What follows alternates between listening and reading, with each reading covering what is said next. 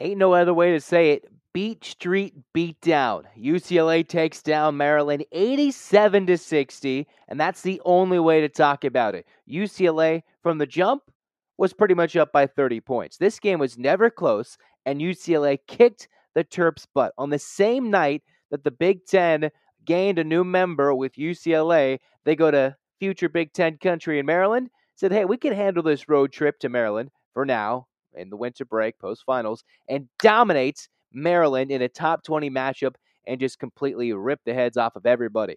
I'm Zach Anderson-Yoxsimer. Welcome to Locked On UCLA, this extra quick reaction edition for Locked On UCLA. It's free wherever you get your podcasts, and it's available on any audio platform, and it's also on wherever you get your podcasts and on YouTube.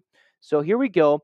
The Bruins, literally from start to finish, there's no other way to describe it.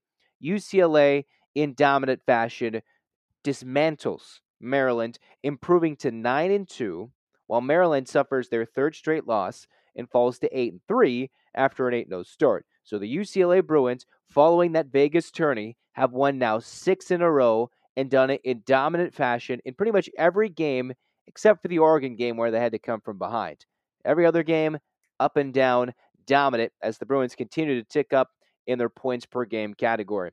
Jaylen Clark, after going down in illness and still coming into that game in the first week of Pac-12 play, and the last week he finally started to figure out his rhythm. Jaylen Clark, 19 points, 6 boards, 4 steals in 22 minutes on 11 shots. That's the way to be playing if Jaylen Clark is fully healthy, completely healed from the flu. That's the way to do it. But my key prior to this game, earlier in the episode prior in the day, was the bench production for UCLA.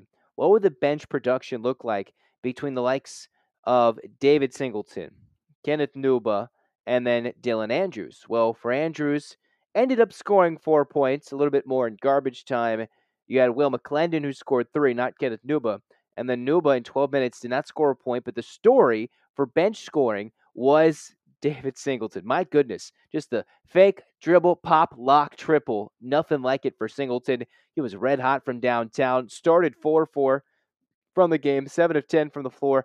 18 points to help UCLA get more bench production than they normally get from their top 3 bench options. And I wanted to point this out for Maryland because Maryland, they're also a team that isn't as deep like UCLA when it comes from starters heading into the bench. And at the end of the game, where Maryland did score some points from the bench, when this game was about 8 minutes left in the second half, UCLA, from what I noticed, had 19 bench points to Maryland's like 6 or 5 or whatever it was. And at the end, when the garbage time piled up, so did the bench points. But when this game was 8 points left and the Bruins were playing a large part of the starters with Mick Cronin, keeping guys out there up 30, I would have taken them out with Kentucky looming next a lot earlier. Either way, UCLA bench production was good. That was a key matchup.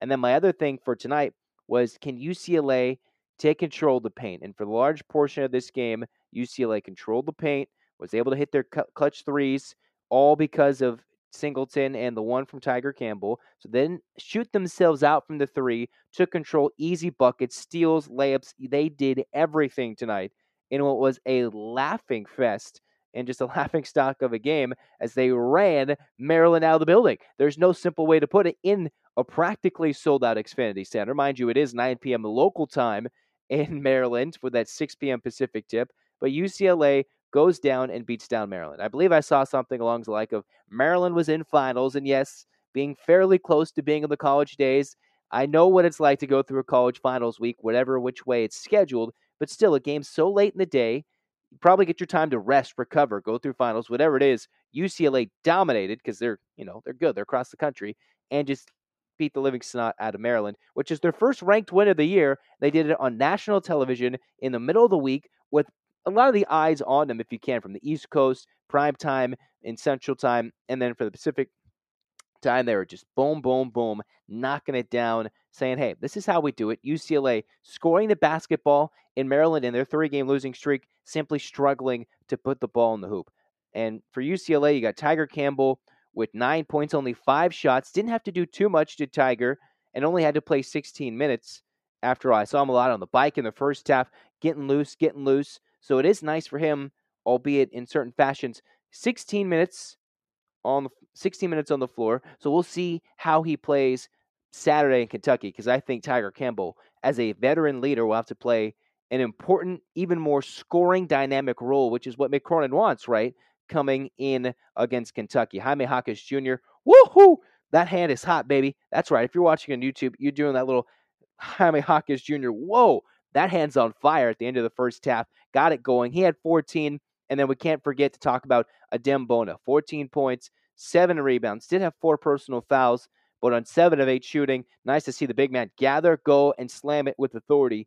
He needs to still work on the footwork and finishing, but tonight was a master class for a youngster feeling the Division I game and feeling what Mick Cronin and the Bruins want to use him, and going down low and slamming it in the paint. So good job for Bona figuring it out. It wasn't a big night for the freshman Amari Bailey, but it honestly didn't need to be, despite some minutes late getting him a total of 4 points.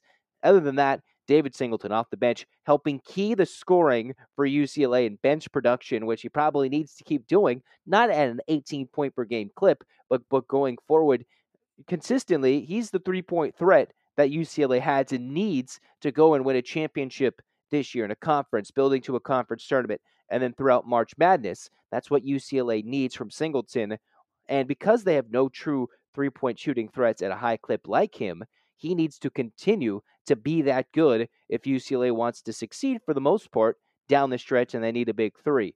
Overall, UCLA got that bench production largely from one individual in Singleton, and then the starters were good with Clark and then Bona. Bona, a breakout game. We'll see how he handles Oscar Tshiebwe and the Kentucky Wildcats over the weekend in a neutral site, nationally primetime televised game when it's UCLA-Kentucky. Kentucky's on a 4-game winning streak, UCLA in a 6-game winning streak. That is where you want two teams riding high at their best near the peak and the end of non-conference play. That's how it's going to be, and that's the only way it's going to be. Did you put the bet on UCLA to win? And did you put it on the money line? Did you get it on what UCLA was favored or whatnot? Probably didn't have UCLA by 27. As we just remind you that BetOnline is your continued number one source for all sports betting and odds and trends and everything through the World Cup, pro football betting, coming into the likes of college basketball, anything amateur league out there.